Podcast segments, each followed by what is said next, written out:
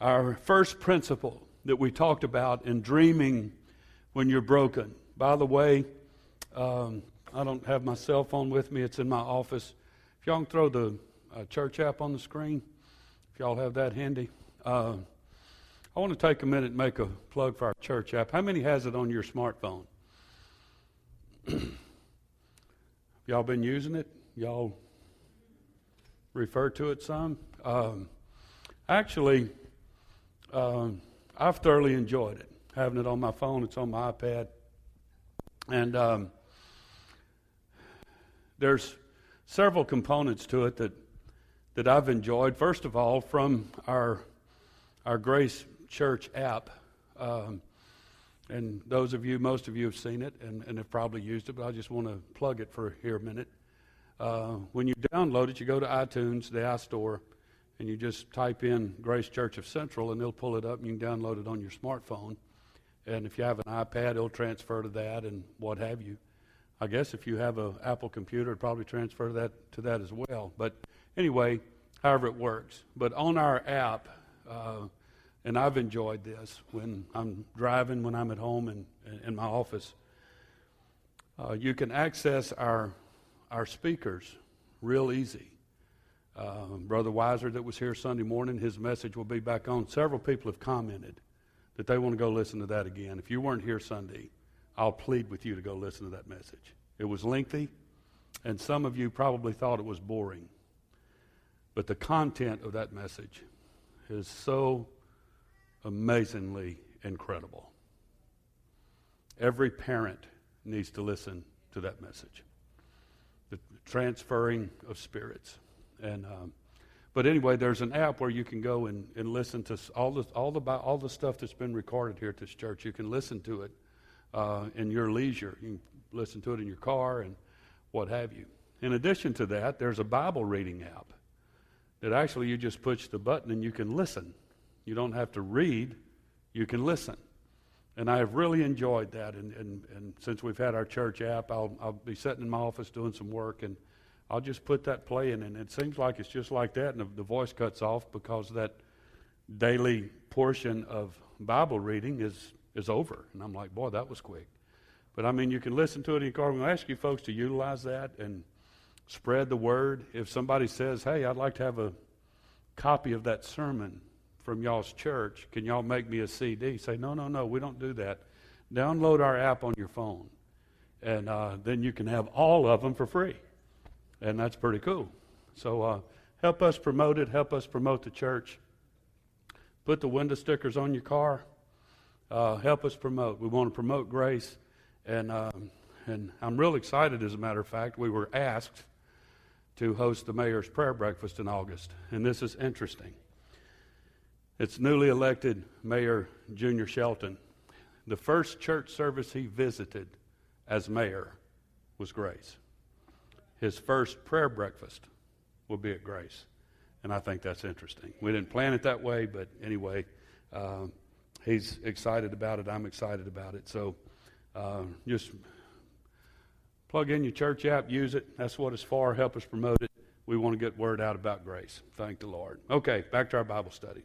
First principle we talked about was to realize that I'm not God. I admit that I'm powerless to control my tendency to do the wrong thing, and my life is unmanageable. That's the first step in becoming a dreamer, even if you're broken. There's things you need to realize transparency.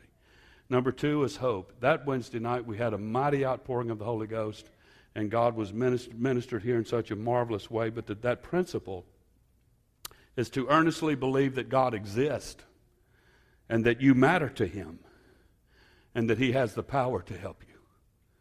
We have to understand that. Number three, we have to consciously decide to choose to commit all of our life, all of our life, every part of our life, and our will to Christ's care and control. The fourth principle we discussed was to be open to be honest, to openly examine and confess my faults to myself, to God, and to someone I trust. This was our Bible study last Wednesday night. We ended, or Wednesday night before last, and we ended that Bible study by encouraging you to find someone you trust, that you can be open and transparent with, and people that will help you and your relationship with God. Tonight I want to read from Matthew chapter 5 verse 6 where Jesus said, "Blessed are they which do hunger and thirst after righteousness, for they shall be filled." Blessed are they which do hunger and thirst after righteousness, for they shall be filled. I want you to notice that Jesus left this, the way he said it is kind of an option. If you're hungry and you're thirsty for righteousness, I'll fill you up. But you have to come to me to do that. I'm not going to make you do it. I'm not going to force it down your throat. You have to come to me, your own free will, your own choice, and I will do that if you'll be open to me. So, our fifth principle is to voluntarily submit to every change God wants to make in my life.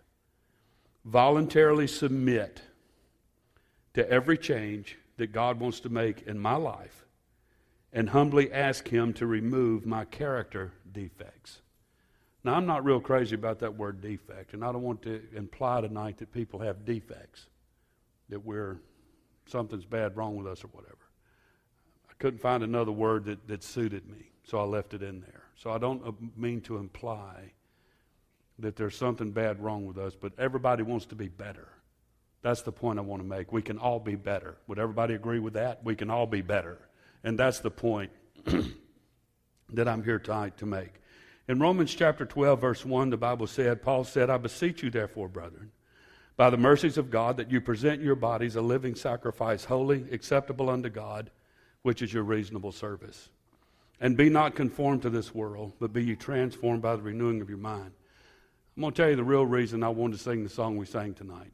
And uh, we had a little bit of fun with, with dreams come true and what have you. But I want everybody to understand tonight that there is still power in the blood of Jesus Christ. And if there's anything we want to be and there's anything we want to do in Him, He can make that happen. Does everybody believe that? I can do all things through Christ who strengthens me, and His blood makes that possible. So we all have hurts. We all have hurts that are hard to forget. And I'm going to do my best. I want to tie this to a sermon I preached here a couple of Sundays ago about the uh, spirit of infirmity. We all have hurts from the past. Everybody does. We have hurts that are hard to forget, major things, things that people have done to us, things that people have said to us. Church people, family, everybody has some of this in your in the privacy of your mind and in the uh, bottom of your heart. We have hang-ups that are hard to get rid of. Now here's the thing on hang-ups. We'll all admit that we all have hurts. But this is the way we dress hang-ups. They have hang-ups, not me. They're the weird ones, not me. You know, if that person wasn't in my life with all these weird hang-ups, my life would be a whole lot better. No, we all have hang-ups. Everybody, let's just be transparent and honest here tonight, okay? We're going to be open. We all have hangups. And then we all have habits. Hangups that are hard to get rid of and habits that are hard to overcome. So it's not only God's will to redeem my soul for eternity, but to also redeem my life on earth. Let me talk to you about redemption. People have a hard time understanding that word. Redemption, bottom line, is it doesn't matter what shape you're in when God finds you. When He redeems you in the sight of God, you are right back to what He always wanted when you're redeemed. It is a total and complete restoration in the mind of God. You're reconciled with Him, you have been restored with Him. Our mind is the problem, it's what lies between our ears. It kind of goes back to that we ain't 70 anymore attitude that Israel had when they were in Egypt. They could have walked out anytime they wanted, but their mind said, I can't. And there's a lot of people sitting here tonight that want to be better. I want to be better. I want a better marriage. I want to be a better parent. I want to be a better Christian. I want to be better in everything that I do. But I can't. And that's what I'm going to address tonight. I'm here to tell you there's power in the blood. You can be delivered from anything that's happened to you in your past, done by anybody for any reason you can be delivered from a spirit of infirmity. Everybody say amen. our text tells us that the way we are transformed is by having our minds changed, by the renewing of your mind. It's the way we change.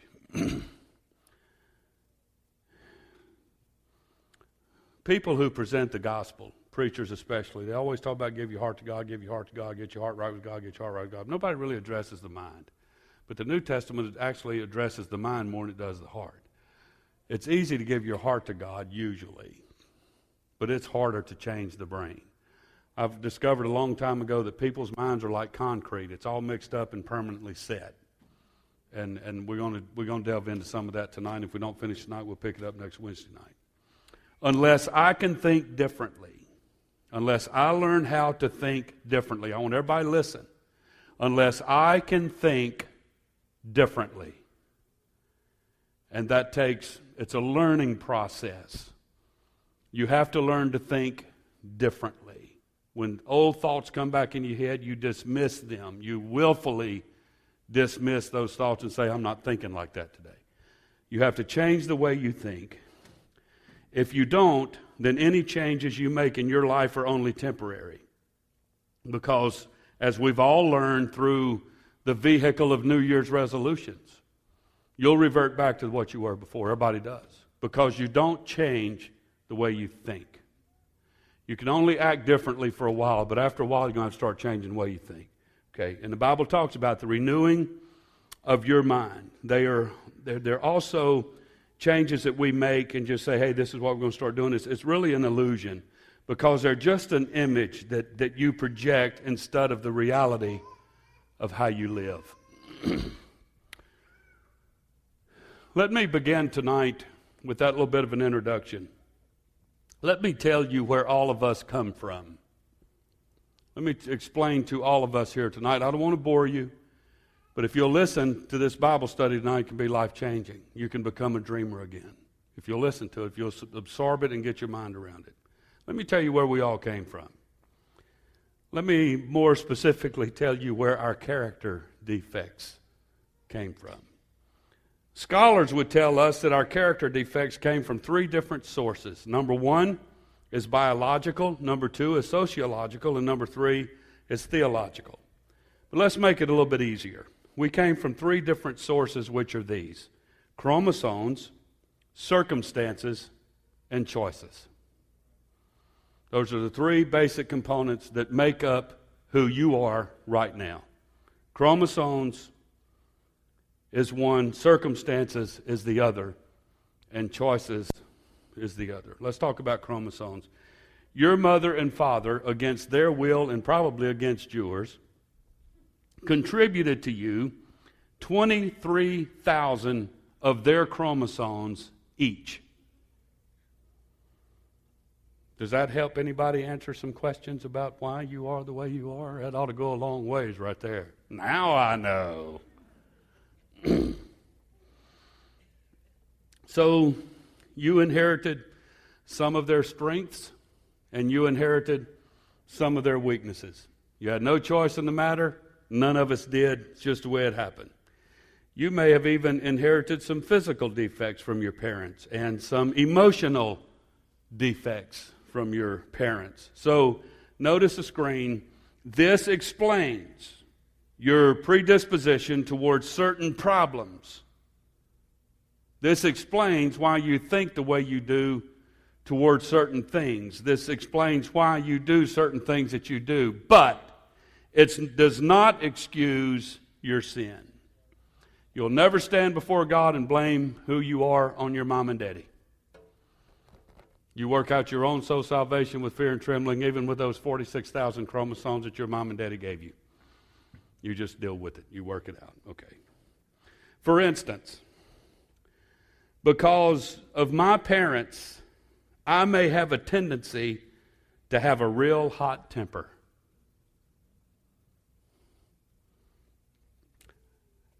That doesn't excuse you to go out and kill somebody because you were mad at them. That don't excuse you from doing that. Is everybody with me? Y'all on the same page so far? Okay. I may have a tendency to be lazy, but that doesn't excuse you from not doing anything with your life. Huh? Okay. I may have a genetic tendency towards certain addictions, but that doesn't excuse me to go out and make the choice to become an addict. That's what chromosomes do. So, starting off day one, when you suck in your first breath of air, you've got 46,000 chromosomes from your mom and daddy, whoever they were and wherever they are, pumping in your body, and they're going haywire, man. And you're just this little wobbly, one hour old, 10 minute old infant, and you can't do squat. But mom and daddy is all up in you, man, and you, you don't even know it. Don't ask me to do that again. It made me kind of dizzy, actually. so you need to understand chromosomes is a part of why you are who you are. Number two is your circumstances. If you were raised a certain way, you learned a lot of your ways of relating your preferences and your habits from your parents mainly, and then other people but mainly your parents. I was, I was swept away uh, in light of this Bible study Monday uh, at Deidre's daddy's funeral. Uh, Deidre got up and spoke, and she, she did an amazing job under the circumstances. But she said this that I don't really remember my daddy teaching me verbally a lot of things. I learned what I was supposed to do and not supposed to do from, by the way, my daddy lived. He lived it in front of me. So I didn't have to ask questions. I didn't have to ask, ask, for explanations. And there were times that I didn't always understand. But bottom line, she learned things from her dad. Most of what she learned from her dad, he never opened his mouth and taught her. He just lived it. These things can be a benefit to us, and they can be certainly a negative or a defect, if you will. You learn to respond in certain ways to cover yourself. You've learned to respond in certain ways on, on how to handle hurt, on how to handle rejection. Your circumstances, all of your life, everything you've been surrounded with, all of your life has taught you some things. And it's taught you preferences and it's taught you how to apply your preferences to certain things. This is what I've learned pastoring in this area for the past 21 years. Is oftentimes pastor and this church is punished over what another church or another pastor did.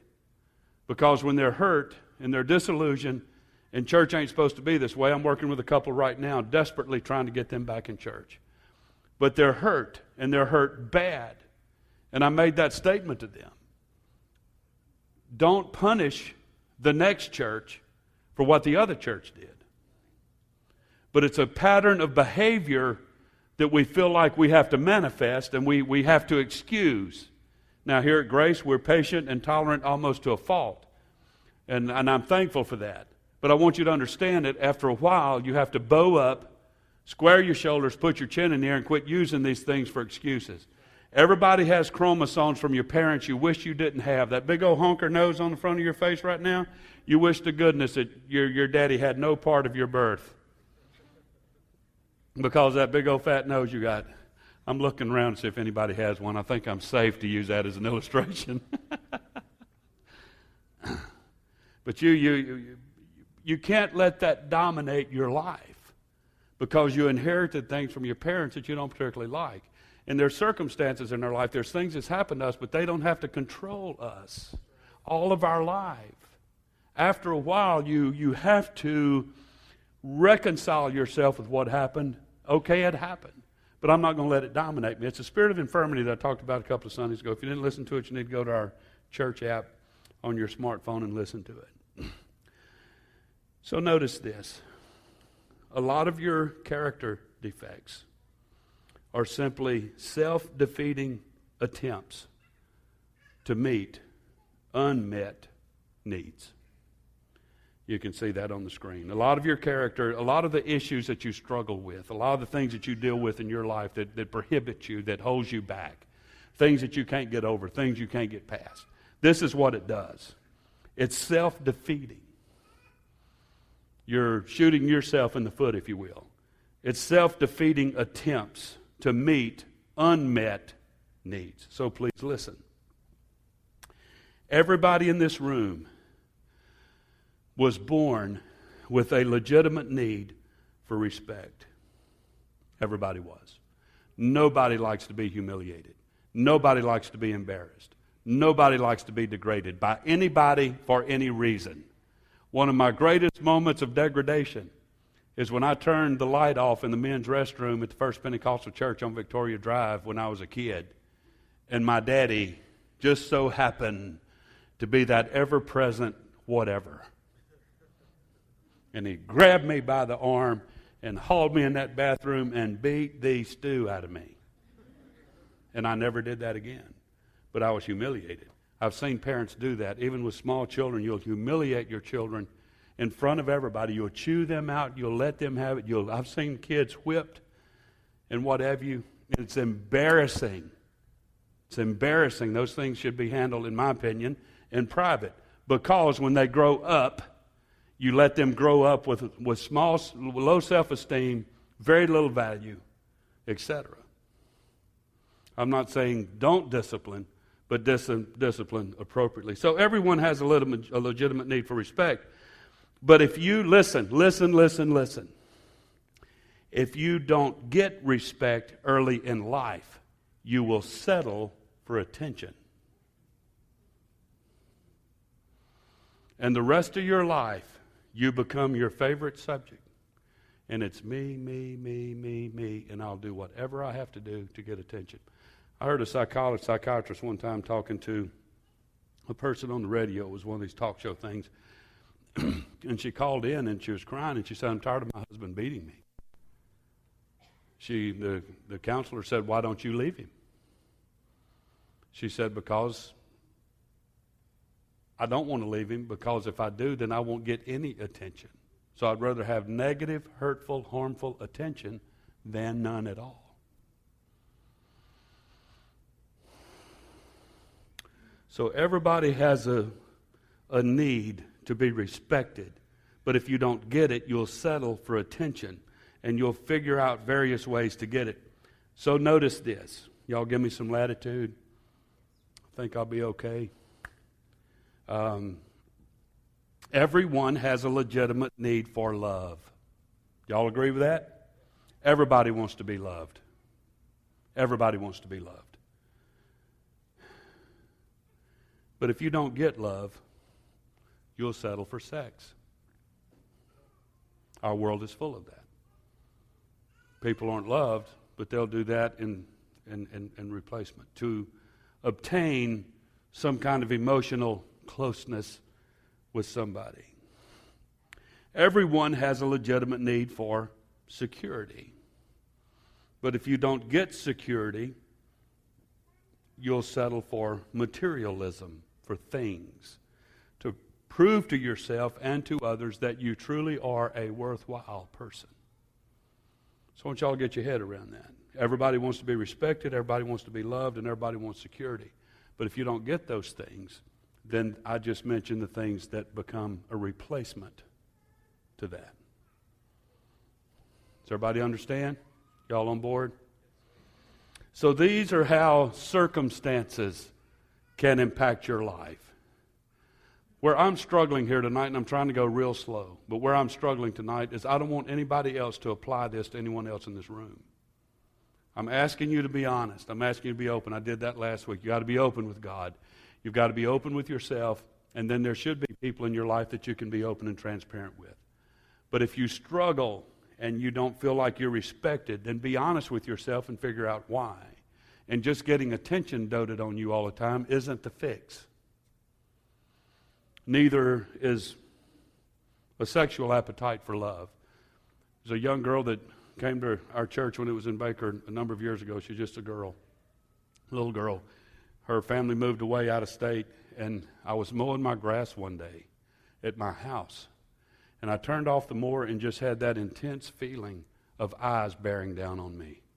Has anybody ever experienced that? I mean, you just know someone's staring at you. I turned around looked, and this girl was standing at my driveway gate, and I'm like, and I called her name.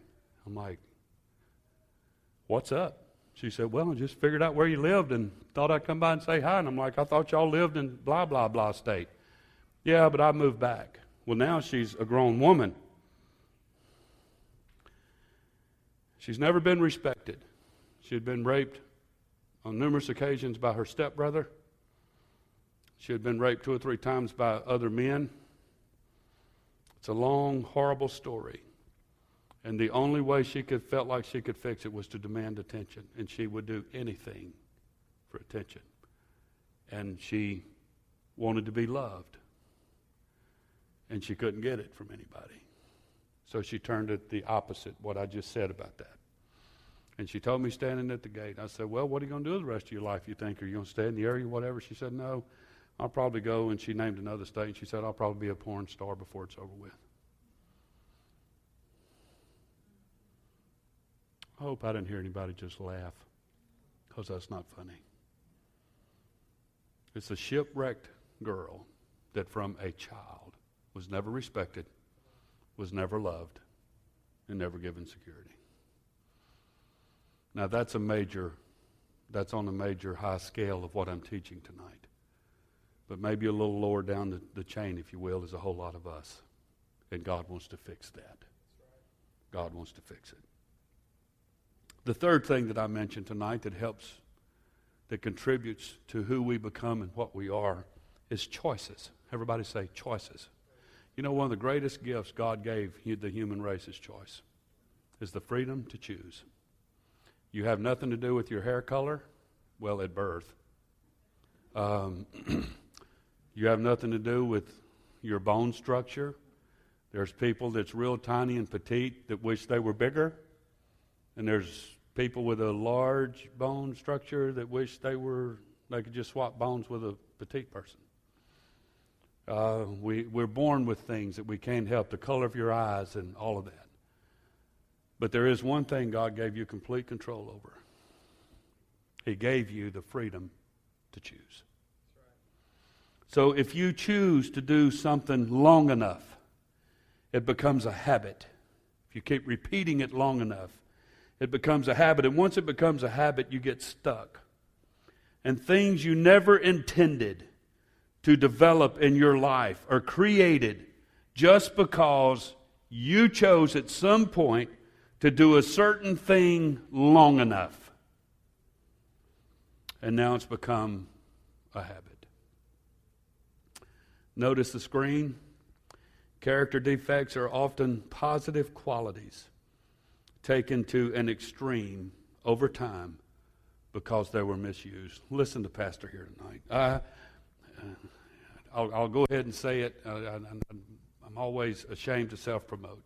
But somehow or another, God has put in my spirit or whatever a little bit of an ability to look somebody in the eye and say, You've got more potential than you know what to do with.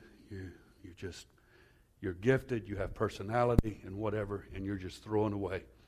There's, there's actually someone here tonight that at least three people in this church have told me that this person possesses more raw talent, but you can't rein it in. You can't put a bit in the horse's mouth. Just won't do it. And it's frustrating. But this is what happens. As growing up, as a, growing up in, in whatever your circumstance was, and with whatever chromosomes you possessed, in addition to that, you started developing certain trends and a certain lifestyle and starting living a certain pattern and what have you. And now you've reached a point where I just can't change that, Brother Murphy. Yes, you can, if you want to. You just have to have a want to. Everybody say amen. So we've all heard this. If you sow a thought, you'll reap an action. If you sow an action, you'll reap a habit. If you sow a habit, you'll reap a character. If you sow a character, you'll reap a destiny. And that's how you become, in your adult years, who you are. Okay? So that brings us to this question. Then, why is it so hard to change these things in my life that I don't like about me? Why is it so hard? Number one is because we've had them for so long. We're comfortable with it. We're okay with it. We've settled for it. I know I'm not living at my peak. I know I'm not living everything I should be living, but I've settled for less. Listen to me. Listen to me. If this can be edited out of the tape, then, then that would be fine with me if it can be. If it can't, it, whatever. I'm the youngest of seven in my family. And I'm going to say this very carefully. My sister's sitting in the room, and I, I, I'm very cognizant of that. But my daddy never owned a home. He was a byproduct of the Depression, and he was always terrified that the market was going to crash. And he said, I'm not going to lose my house. I'm just not going to do it. So he never owned a home in his life. He died at 56 years old, paying rent, and I think at that time it was about $85 a month. We lived in a small two bedroom house in North Baton Rouge, and in my opinion, we grew up poor. We didn't know we were. We were very happy, very functional family, but we didn't have anything, man.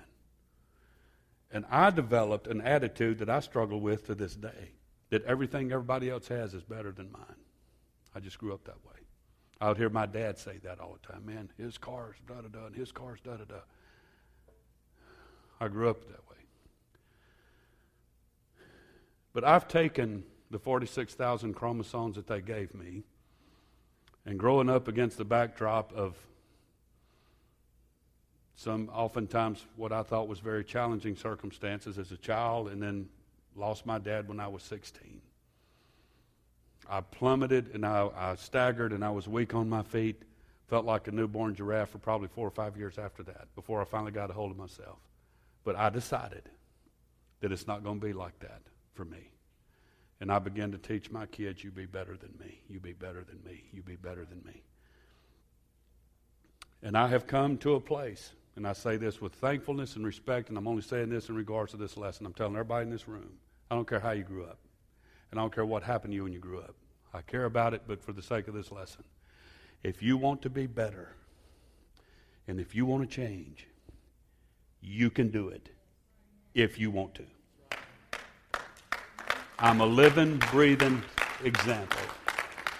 And I want to tell you something else. I'm not one of these personality types that that you make up your mind and that's it. I'm hard headed, but I'm not that go getter personality type. It took extreme discipline. I've never took I never took medication to help me think clearly and to level me out and all that kind of stuff, and I'm not against it. We just didn't have it back then that I knew of. But I got a hold of life and I did it the way I believe to this day God wanted me to do it. And I fought my chromosomes and my circumstances. And I've done my best to make the right choices. And God has blessed me with a home. My sister would probably tell you that would blow my dad out of the water if he ever saw my house. Just couldn't believe it. Did any of his kids. And we all have nice homes. All the siblings have nice homes. But he would just, he would never believe that his kids could do that because his life was so deficient, materialistic wise, and so on. So I'm here to tell you why is it so hard to change things that, that, you know, if we could get rid of some stuff, we could be so much better. You know why it's hard? It's because, bottom line, we've learned to settle, we've learned to cope, and we don't want to because it's just too much work to be better. But I decided a long time ago that I'm going to be the best I can be. And there's more folks here tonight that I'm happy about in this regard. You know Glenn Murphy. There's people here that attend this church, they know Glenn Murphy, and they know where I've come from. And they can testify. Never thought it would end up like that. If you want to, you can. Everybody got it? Here's what you need to understand you can't change these negative things about you overnight. It took years for me, and I still work on it every day. I don't want to revert back, and I still I, I live in that retainer mode. You know these people that wear braces on their teeth? when they take the braces off, you have to wear a retainer, uh, usually at night when you're sleeping. It keeps your teeth from going back to where they were. And I've seen people that's gone through braces and have beautiful teeth and see them 20 years later and it's like they never wore them. Teeth went right back to where they were before. They didn't wear the retainer. So if you want to change and you want to be better, you want to be your best, you've got to wear the retainer. You establish a standard. You, you set a high water mark. This is what I'm going to be, and you wear that retainer every day. And you strive. I'm going to do this. I'm going to do this. I'm going to do this. Okay. So it don't happen overnight, and that's why you're not going to lose them overnight. Many of the habits, patterns, and responses and what have you that we've developed during our childhood and, and adolescence and all of that, it takes a little while to, to change those things. They, they may not be comfortable and, and they may even be self defeating, but at least they're familiar. It's like an old pair of shoes. Maybe they're not the best for running, but they're comfortable. So you've had them so long that it's hard to let go. The second reason why it's hard to change is because you identify with yourself the way you are now. This is who I am. Listen, please listen. Many times we confuse our identity with our character defects. And we say, well, that's just who I am, or that's just the way I am. No, you're confused. You've confused your identity with these negative things you don't like about yourself. And so you take these things that you don't like about yourself and the ways things you'd like to do to be better, and you say, Well, I can't change that because that's who I am. No, it ain't. You can make yourself into whatever you want to be. Again, I can do all things through Christ. You shall receive the power of the Holy Ghost. You'll be endued with power with the help of God. You can become whatever Christian you want to become. You can develop every gift God gave you to its fullest extent if you want to. Okay. So we say, well, I can't because that's just the way I am, but you don't have to be that way. You can say, or, or sometimes we say, that's just the way I am. You're associating your identity with your defeats. You're taking something bad that happened in your life at some point in the past and say, well, that's just the way I am. That's who I am. No, it's not. You're tying yourself to that, but that's not who you are. It's the people that are addicted to alcohol and alcoholic. They'll say, well, that's just who I am. No, it's not. You have an addiction issue. If you get the addiction issue out of your life, you're a whole other person. Does everybody understand that? It's easy, it's hard to do, and it takes discipline, and it takes time, but it can be done. Okay? So complete this sentence in your mind. All of us just say, we say oftentimes, well, it's just like me to do, and it's always something negative in that blank. I always say something I shouldn't say. I always do something I shouldn't do. I always go somewhere I shouldn't go. I, am just, I, you know, I can never be that person. You know, you can say, I'm always, I'm just a workaholic, and I can't help it. Yeah, you can. Find you another job or tell your boss you're not working them hours anymore. Okay? That's not your identity. It don't have to be your identity. You don't have to, you, you, you say, well, it's just like me to be so undisciplined, or it's just like me to worry. It's just like me to be passive. It's just like me to be a procrastinator. It's just like me to lose my temper. It's just like me to be depressed. It's just like me to be lonely. No, it's not. That's not your identity. You're associating yourself and you're making these things who you are, but really and truly, that's not who you are. It's a habit, it's a pattern that you've taken into your life. You settle for it, you live with it, you cope with it, you deal with it the best you can, but that's not who you are. And if you stop that, then you're another person.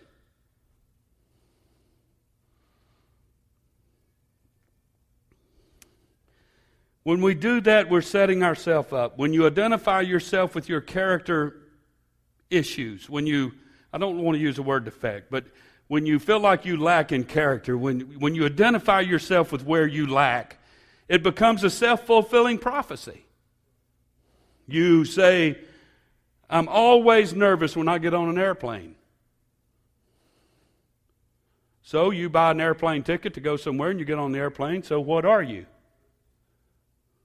nervous is the answer to that question. I, but you don't have to be. That's not who you are. That's you're just choosing to act a certain way, but that's not necessarily who you are.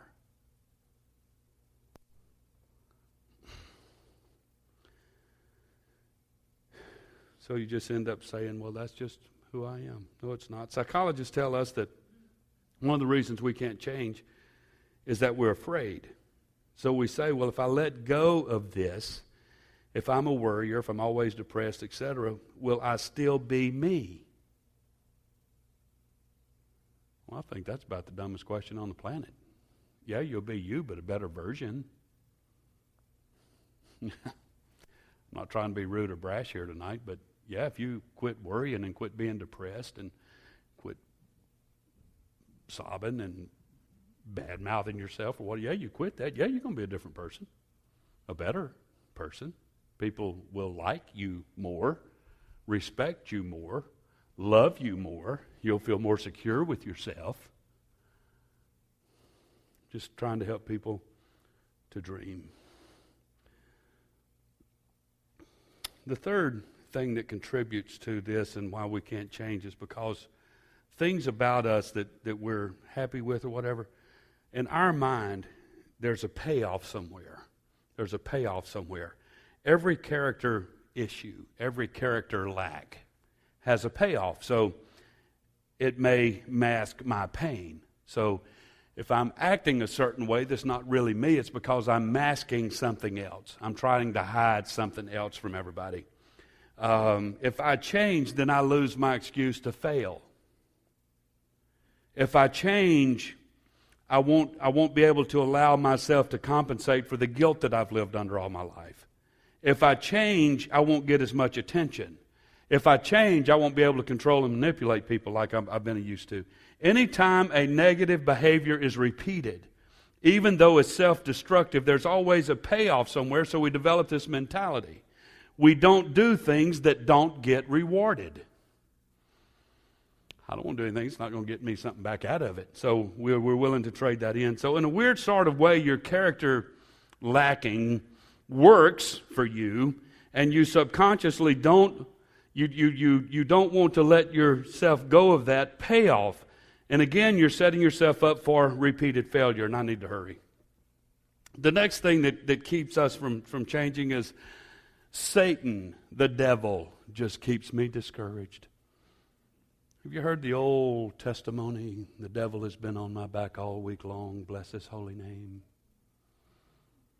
That makes me just want to run out in the middle of our church parking lot and scream with all of my might. I don't know what that would do, but in my mind, it just makes me feel better when I hear stupid stuff like that. Satan is called the accuser, and he does his job well, and he constantly suggests negative thoughts. He'll say, This will never work. You can't do it. No, sir, you can't do it. He'll say, Who do you think you are anyway, trying to be better? You know you're nothing. You know you can't ever amount to anything, so why even try? He'll remind you that you're stuck and it's hopeless, and he'll tell you that other people can change, but you can't. And don't even think about changing. The Bible says that the devil is a liar. So you've been comfortable to have a liar whispering in your ear all these years, and you believe it for some strange reason. But it's, it's, it's always, Jesus said, You shall know the truth, and the truth shall set you free. Okay. So you say, Pastor, and I'm going to have to close. I'm not going to be able to finish this tonight. But how do I cooperate with God's change process? How, how do I cooperate with that? How do I submit to that? You know, Romans 12, 1, we read that, you know, that our body's a temple of the Holy Ghost and all that. How how do I change? How do I cooperate with that? Paul tells me in Romans to be transformed by the renewing of my mind. My thoughts are the autopilot in my life. If you want to change your life, you've got to change the way you think. The Bible teaches that your thoughts determine your feelings, and your feelings determine your actions. So imagine that you're in a boat on a huge lake with an autopilot that is set to go due east. You can grab the wheel and temporarily force the boat to go in the opposite direction. But as soon as you get tired of forcing it, you let go of the wheel. What is it going to do? It's going to head east again. That's what happens in our mind. And this is where you have to renew your mind. Sister Murphy will, will tell you, and I'll, I'll have to pick this up next week. But this is what I did. I was about 25 years old, I guess, and Marcus and Casey, Casey was maybe one, one and a half years old. And I got to where, and I've been very transparent with you folks, and, and, I, and I will be again tonight. But I got to where I hated myself. I hated who I was. I was moody, sarcastic, cruel, sarcastic. Sarcasm became a front for me, and I realize that now. It, was, it became a coping mechanism. I don't care what you said to me. There was a girl in our youth group, and I've called her name. Most of you would know her. And we walked up to a church door one time, and I didn't particularly like the chick. She was okay, and I learned to deal with it. Now I'm, I'm talking teenage years back then, and I just, my best friend was crazy about this girl, and I never could see it, and still don't see it. Anyway, I got better quit talking too much.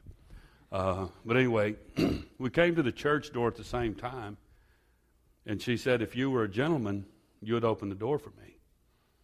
And I said, If you were a lady, I would open the door for you.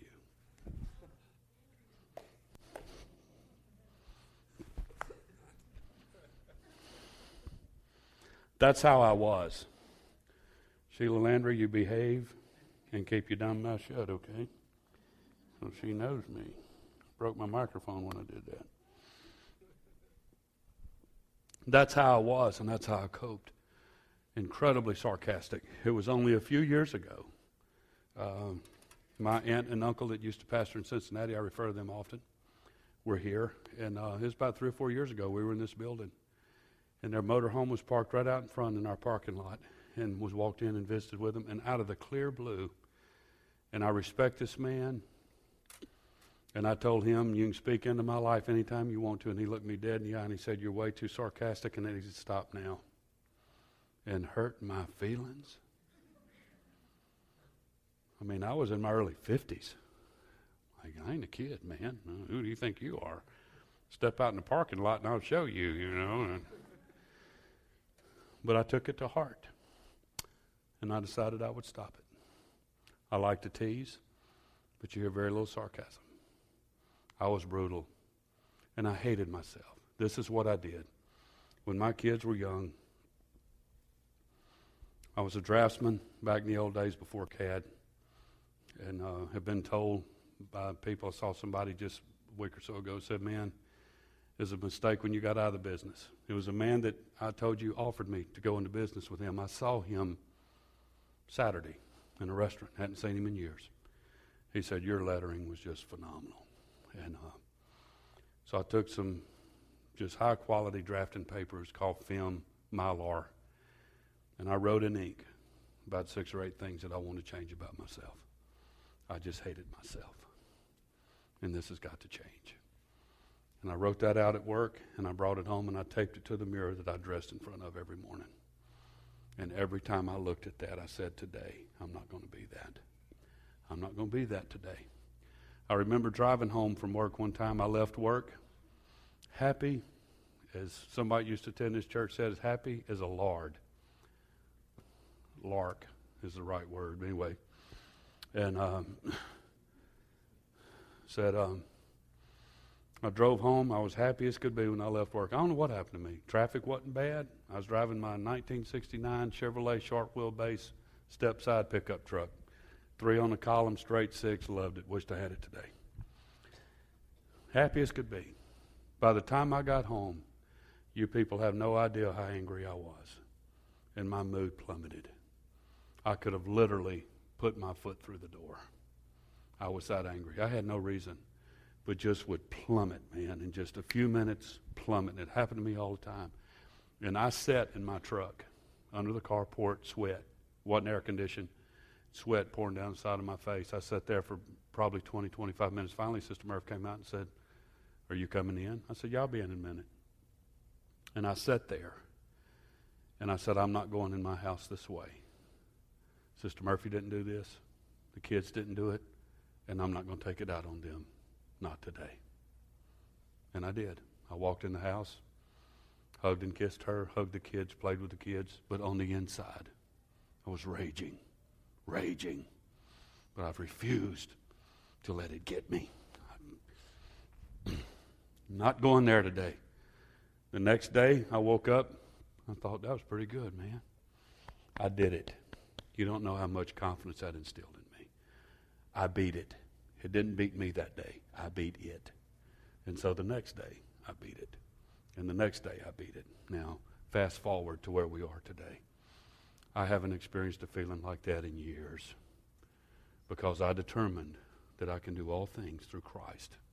I am very passionate about this Bible study. And there's people here tonight that have this notion in your head that I can't do this and I can't do that and I can't become this and I can't become that because something bad happened to me and because of my mom and daddy and because all no no no no no no no you got Jesus on the inside of you now you were born again